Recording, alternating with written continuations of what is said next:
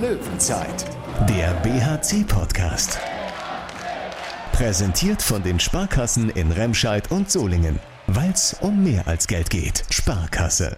Der Bergische AC beweist echte Party-Crasher-Qualitäten. Vor fast 4000 Zuschauern in Wetzlar machen die Löwen ihr Ding und gewinnen mit 27 zu 23. Und das in einem Spiel mit gleich mehreren besonderen Umständen. Allen voran der fehlende Cheftrainer. Sebastian Hinze musste wegen Corona zu Hause bleiben und Co-Trainer Markus Pütz hatte die Mütze auf und die scheint ganz gut gepasst zu haben. Ich muss sagen, ich hatte echt vollstes Vertrauen und ein gutes Gefühl.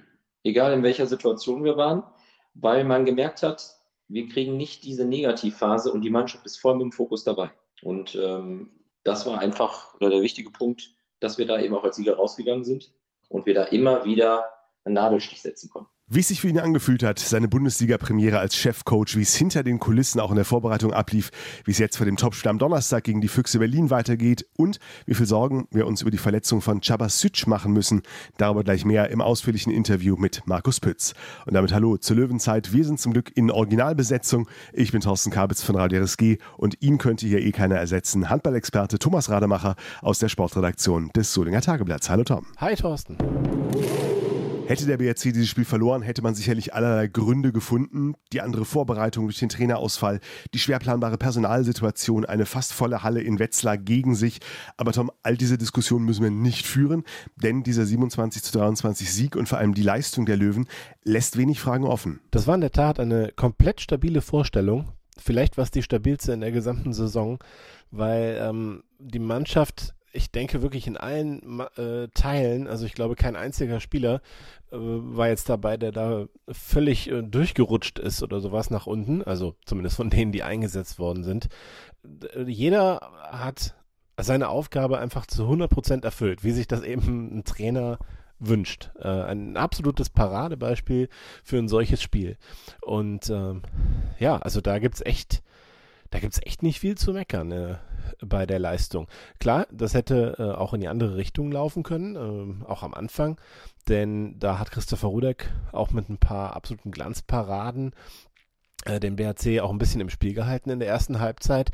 Es hat garantiert nicht alles funktioniert, auch im Positionsangriff nicht.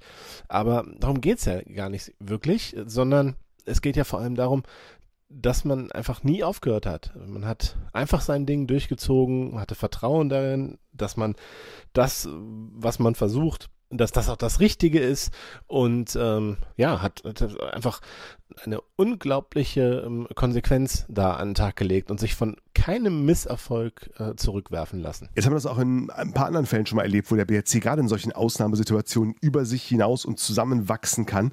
Hat das hier gestern vielleicht auch nochmal eine Rolle gespielt? Also, dass sie für ihren Cheftrainer, der zu Hause wahrscheinlich wie wild durchs Wohnzimmer getigert ist, es besonders gut machen wollten? Ich glaube, es ist natürlich schon ein Stück weit auch damit zu begründen, es ist so ein kleiner mentaler Push auch, wenn dann der Cheftrainer ausfällt und dann äh, lastet vielleicht auf jeder Schulter noch so ein bisschen mehr Verantwortung und alle äh, halten die Konzentration äh, dadurch noch so ein Tick höher. Das sind vielleicht bei jedem so drei, vier Prozent noch mehr und ich finde, das hat man gestern gesehen. Also eine unglaublich konzentrierte Vorstellung. Vielleicht aber auch noch eine andere Kleinigkeit, denn äh, es war ja auch so, dass man das letzte Heimspiel hatte gegen die TSV Hannover Burgdorf, wo auch lange nicht alles gelungen ist, aber auch da hat man ja nicht aufgegeben, immer weitergemacht und wurde am Ende äh, mit dem Sieg belohnt.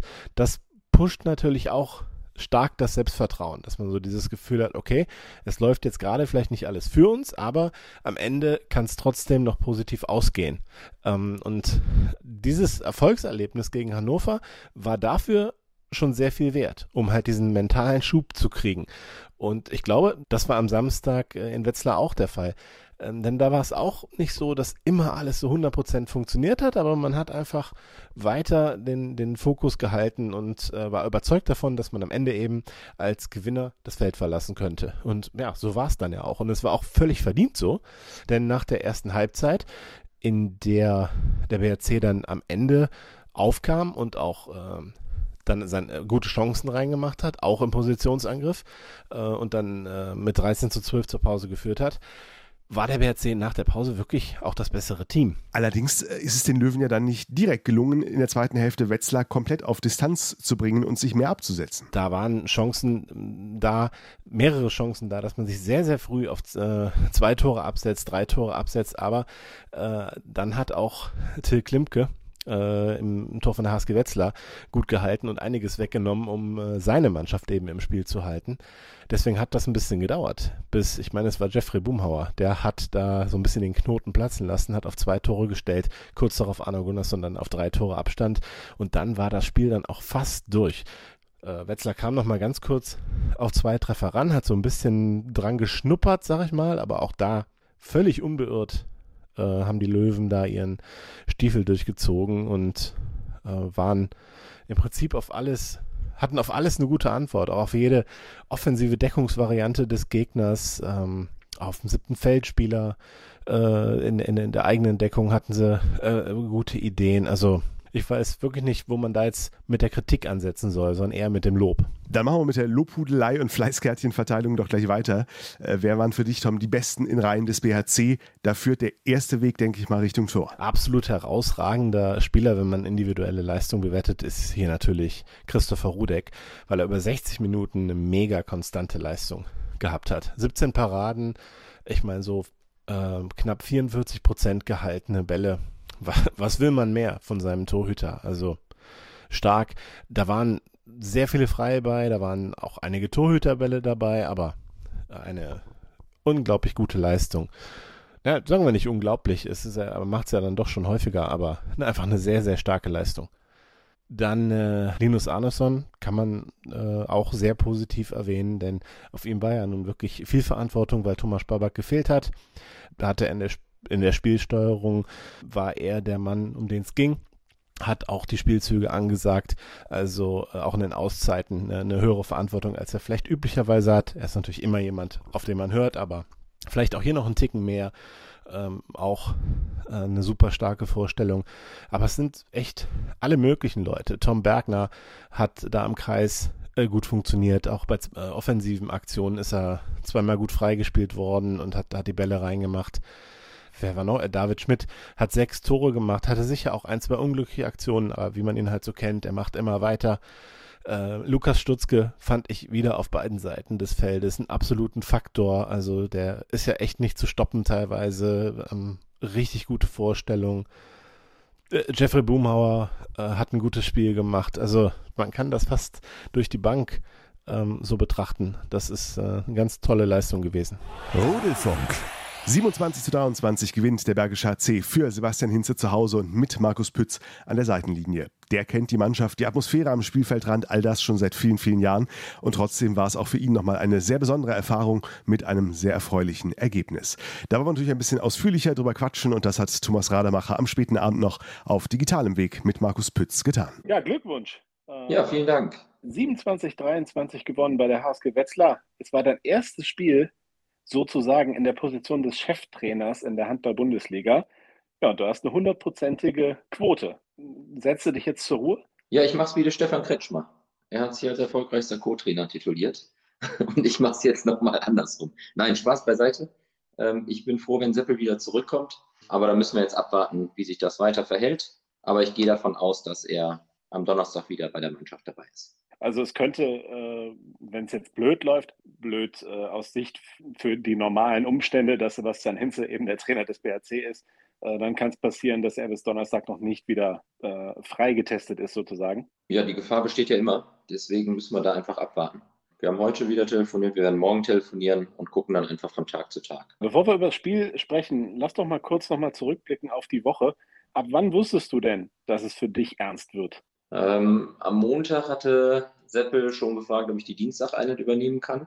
Ich musste da in der Schule ein bisschen hin und her organisieren, weil ich ja nicht bei jeder Vormittagseinheit sonst dabei bin. Aber da hat äh, unser Schulleiter direkt zugesagt, dass ich da freigestellt werde. Und am Mittwoch war dann die Gewissheit da, dass Seppel ausfällt. Und dann habe ich halt ab Mittwoch den Plan übernommen. Und dann wusstest du auch, äh, okay, du wirst jetzt da äh, die Verantwortung haben in Wetzlar. Genau. Wie, ja, wie hat sich das dann angefühlt? Also ist ja doch was anderes, also in, in der ersten Reihe sozusagen zu stehen. Klar, ist es definitiv. Ähm, deswegen war es ganz wichtig, da zusammen mit Seppel gemeinsam dran zu arbeiten, den Plan so für, umzusetzen, wie wir uns das vorstellen. Und das hat auch äh, sehr gut funktioniert. Wir haben täglich mehrfach telefoniert. Ähm, bei den Videobesprechungen war er digital zugeschaltet und konnte seine Ideen einbringen. Wir haben uns dann über verschiedene Sachen ausgetauscht. Natürlich war die personelle Situation auch lange Zeit nicht so hundertprozentig klar. Wir hatten ja diejenigen, die aus von der Nationalmannschaft zurückkamen, spätestens am Mittwoch wieder dabei. Und dann war es unsicher, wie es mit Thomas Spaback ausschaut, wie andere von der Corona-Infektion wieder ins Training eingestiegen sind, sodass wir bis zum Ende ein bisschen basteln mussten. Aber ähm, im kontinuierlichen Austausch hat das gut funktioniert. Äh, Thomas Spaback hat ja kein äh, Covid, aber ähm, was, was ist das? Eine, eine, starke Erkältung, eine Art Erschöpfungssyndrom oder was ist da die Diagnose? Ja, er hatte einfach Entzündungswerte im Körper, zwischenzeitlich ein bisschen Fieber auch und die waren einfach zu hoch, sodass es dann hieß, dass er halt auf keinen Fall spielen kann. Deswegen brauchten wir für das Spiel auch eine, eine, gute Wechselstrategie, weil wir dadurch nur einen Mittelmann hatten mit dem Linus, der ähm, ja auch effektiv erst zweimal voll trainiert hat vor dieser Begegnung, sodass wir ihn da aus der Abwehr hauptsächlich irgendwie raushalten mussten. Und deswegen mussten wir gerade auf der Position vorsichtig agieren, aber das war absolut überragend, was der Linus heute geleistet hat. Deswegen bin ich da auch sehr froh drum, dass das funktioniert hat. Ansonsten hätten wir noch mehr basteln müssen. Ja, hat man ihm nicht angemerkt, dass er auch Corona hatte, ne, während der Spielpause. Also ist schon ziemlich maschinenartig da durchgegangen. Ne? Definitiv. Und vor allem von Anfang bis Ende einen, kühlen Kopf bewahrt. Gerade auch in den Phasen, wo die Gegner umgestellt haben auf das offensive Abwehrkonzept oder aber dann, wie er dann auch auf der Spitze agiert hat im 5-1, da war es uns wichtig, dass wir da auch den Druck weiter hochhalten, auch im 7 gegen 6, viele Fallen gestellt und das macht er einfach unfassbar gut, das muss man so sagen. Der Vollständigkeit halber, Tom Kara Nikolaisen und äh, Teamassistent Jan Artmann waren dann auch nicht dabei wegen der Covid-Infektion. Ich glaube, damit sind wir jetzt komplett, was die Ausfälle betrifft. Aber auch da, ähm, ich sag mal, der Ersatz für Tom Kare äh, in Überzahl, hm, Tom Bergner hat da ein paar Mal gespielt, äh, hat auch gut ausgesehen, ne? Ja, nicht nur als Ersatz in der Überzahl, sondern auch als Ersatz, äh, als Max dann seine Pausen brauchte. Da mussten wir ja genauso aufpassen, dann noch leider durch den frühen Ausfall vom Chaba, hatten wir da im Mittelblock eben auch äh, Situationen, die wir lösen mussten. Und da konnten wir auch mit Max nicht über sechs Minuten vorne wie hinten arbeiten, sodass wir da eben auch immer wieder Pausenzeiten für den Angriff brauchten, wo Max nur in der Deckung gespielt hat und auch Tom. Also man muss einfach sagen, jeder, der, der da auf der Platte war, war hundertprozentig mit dem Kopf da, hat seine Aufgabe erfüllt. Und so konnten wir dieses gute Ergebnis gegen Wetzlar starten, was uns auch wirklich gut getan hat, wenn man bedenkt, wie das Hinspiel gelaufen ist. Ähm, oder aber das, das letzte Spiel in Wetzlar der letzten Saison, das war schon, schon echt, echt gut. Und das war ja auch tatsächlich das, was du gerade gesagt hast. Jeder war zu hundertprozentig da, hat zu hundertprozent seine Rolle äh, erfüllt. Ähm, das kann schon auch ein Stück weit der Situation geschuldet sein. Ne? Also, dass äh, man jetzt weiß, okay, derjenige, der sonst den Ton angibt, und das ist ja nun mal Sebastian Hinze, ist nicht da. Es kommt jetzt auf jeden Einzelnen an, wenn das noch viel stärker in den Köpfen der Spieler ist, ähm, dass da vielleicht noch jeder so 5% mehr ähm, so tickt. Also es wirkte auf mich unheimlich konzentriert über die komplette Distanz. Ja, sicherlich. Das kann so ein Effekt sein. Auf der anderen Seite muss man auch sagen, es war ganz wichtig zu klären, dass wir jetzt nicht äh, 16 Trainer brauchten, die alle eine Idee haben, ähm, sodass wir auch klar die Führungsköpfe herausgearbeitet haben, wer das Sagen hat. Ähm, und dementsprechend bin ich einfach nur froh, dass das so funktioniert hat. Es hätte nicht unbedingt so laufen müssen, muss man auch ehrlich sein. Aber es hat funktioniert und da bin ich sehr stolz auf die Mannschaft. Es wirkte dann so, also du hast zuerst eine Ansage gemacht ähm, in den Auszeiten jetzt. Das wirkte immer eher, ja, also ich sag mal, eher eine motivierende Ansage. Ne? Mhm. Und dann hat Linus die, die Spielzüge angesagt, so waren die Rollen verteilt. Genau, genau. Dann, ja, du hast es schon erwähnt, Chabasic ist äh, in der ersten Halbzeit, musste er irgendwann runter. Ich glaube, erste Vermutung war dann tatsächlich ein Achillessehnenriss. So schlimm ist es jetzt dann nicht, ne? Das werden wir am Montag sehen. Also es ist für ihn auf jeden Fall eine sehr tragische Situation gewesen. Er hatte erst die Befürchtung im Kopf. Ich möchte mich da jetzt gar nicht so aus dem Fenster lehnen. Ähm, wir warten da einfach die Ergebnisse am Montag ab, aber müssen uns wahrscheinlich auf einen längeren Ausfall gefasst machen. Okay, auf jeden Fall keine gute Situation. Dann äh, kam Lukas Stutzke ja dann rein, hat dann das Deckungszentrum zusammen mit Max Dari gemacht. Und äh, ja, also den Fokus hat die Mannschaft dadurch ja nun überhaupt nicht verloren. Nee, definitiv nicht. Auch der Lukas hat das echt, echt stark direkt angenommen. Wir hatten das im Training in den Konstellationen verschiedenartig äh, trainiert. Dass wir so früh dazu greifen müssen, äh, war nicht eingeplant, war dann aber so. Ähm, und er hat das echt, echt gut mit der Beinarbeit gemacht, äh, sodass wir da auch immer die Flexibilität hatten. Gehen wir auf die 6-0 oder aber setzen wir nochmal einen Nagelstich mit der Option 5-1. Da wollten wir auch nicht so ausrechenbar sein. Ähm, und hm. da kam Wetzlar auch einfach nicht mit zurecht. Jetzt war so, in der ersten Halbzeit habt ihr so, seid ihr so ein bisschen hinterhergelaufen, Probleme im Positionsangriff, ja schon so ein bisschen. Ähm, Tempospiel, warst du zufrieden mit? Erste Hälfte? Ja, also wir müssen ja schon sagen, dass wir unsere, unsere Torchancen herausgearbeitet haben. Am Anfang hat es ein bisschen daran gehakt, dass die Bewegung ohne Ball dann nicht da war, gerade als die offensive Deckung von Wetzlar kam. Ähm, das haben wir dann aber nachher gut angenommen. Wir haben in der ersten Halbzeit sind mit einer Führung rausgegangen. Das müssen wir einfach so auch festhalten. Ähm, wir haben einen Moment gebraucht, sicherlich. In der 6-0 haben sie unsere Schüsse in 2-2 zugelassen. Da hatten sie ein gutes Abwehr-Torhüter-Paket. Klimke hat, glaube ich, auch zehn Paraden gehabt.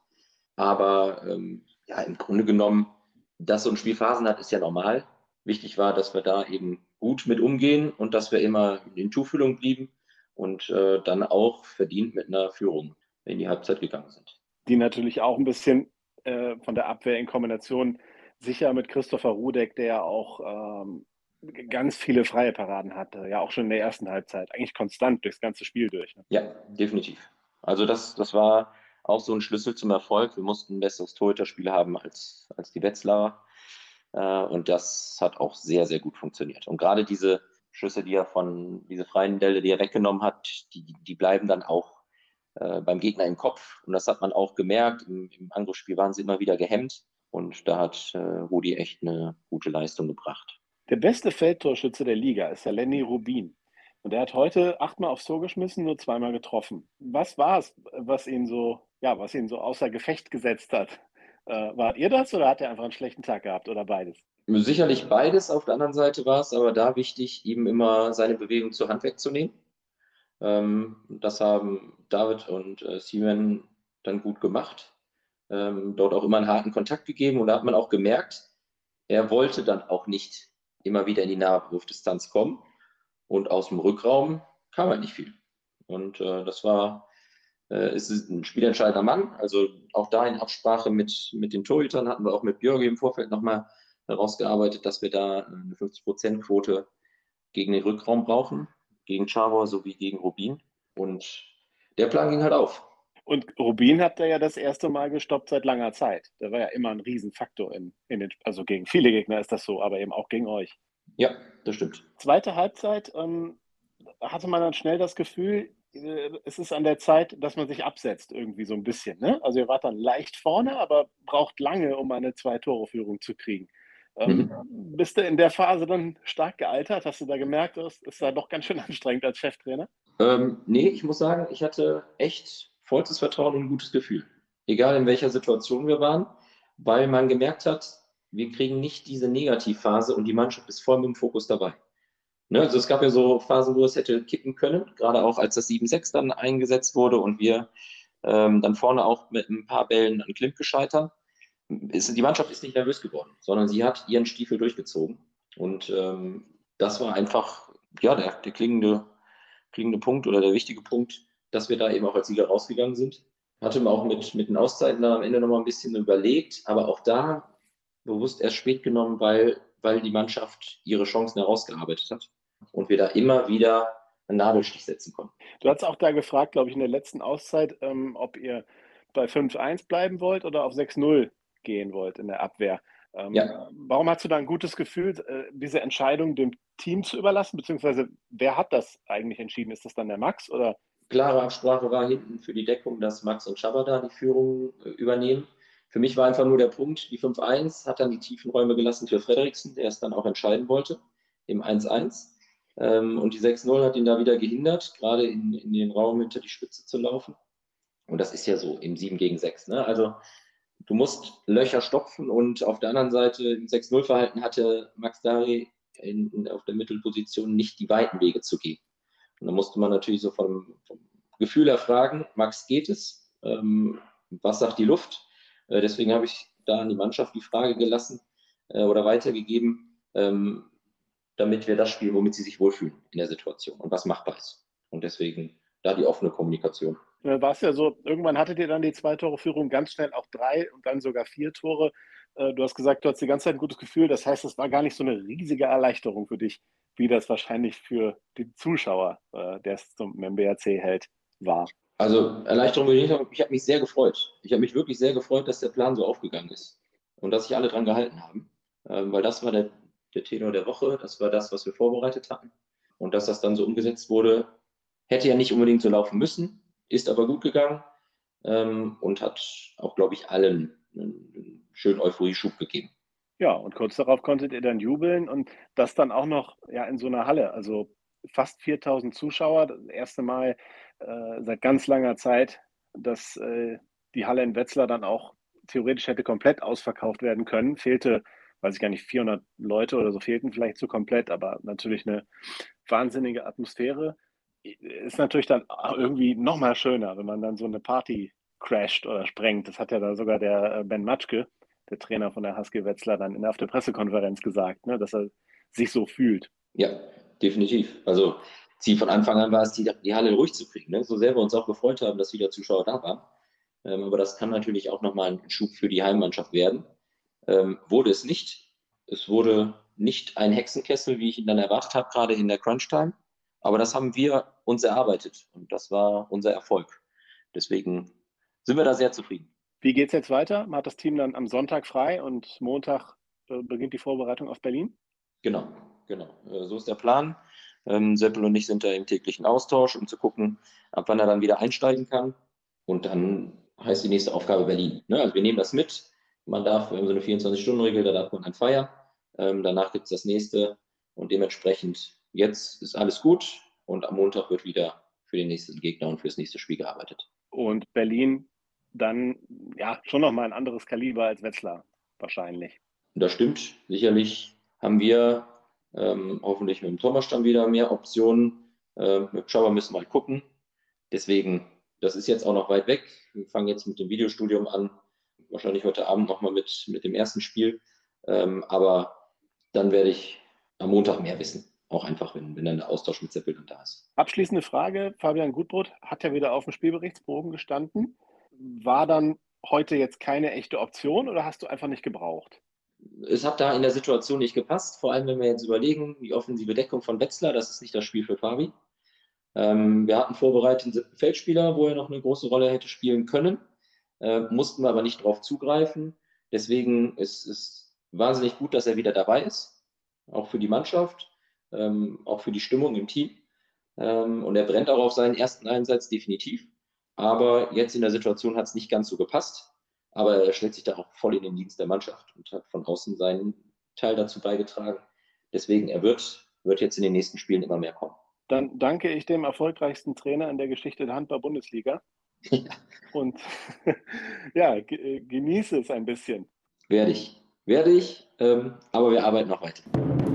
Markus Pütz über sein Cheftrainer-Debüt und wer schon mal mit Corona zu tun hatte, weiß, hm, mit dem Freitesten nach sieben Tagen klappt das nicht bei allen. Ich habe die Woche schon von Leuten gehört, die bis zu drei Wochen warten mussten, bis der zweite Strich wieder weg war. Also ich will da Markus Pütz jetzt nicht Angst oder Hoffnung machen, aber der Donnerstag, das nächste Spiel, ist ja schon recht nah.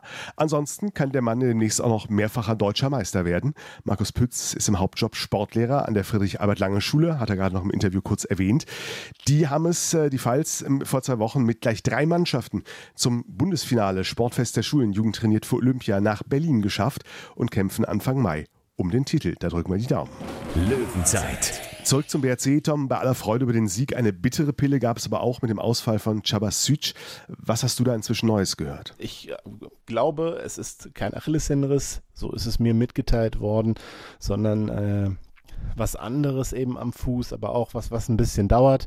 Nur zumindest, was jetzt die schlimmste Verletzung betrifft, Achillessehnenriss, kann man hoffentlich Entwarnung geben. Ähm, warten wir es natürlich ab, aber ja, Achillessehnenriss ist natürlich eine Sache, die einfach sehr, sehr lange dauert und äh, teilweise erholen sich Spieler davon ja gar nicht richtig. Ähm, und er hatte schon mal einen, das wäre natürlich ganz bitter gewesen und ich glaube und hoffe, dass das jetzt nicht der Fall ist. Von daher, ähm, ich denke, er wird schon eine Weile ausfallen, aber dann eben nicht ein ganzes Jahr oder sowas, sondern vielleicht zwei, drei Monate. Ne? Wir hoffen das Beste und wünschen natürlich vor allem gute Besserung und schauen jetzt zum Abschluss der Löwenzeit auf den Donnerstag.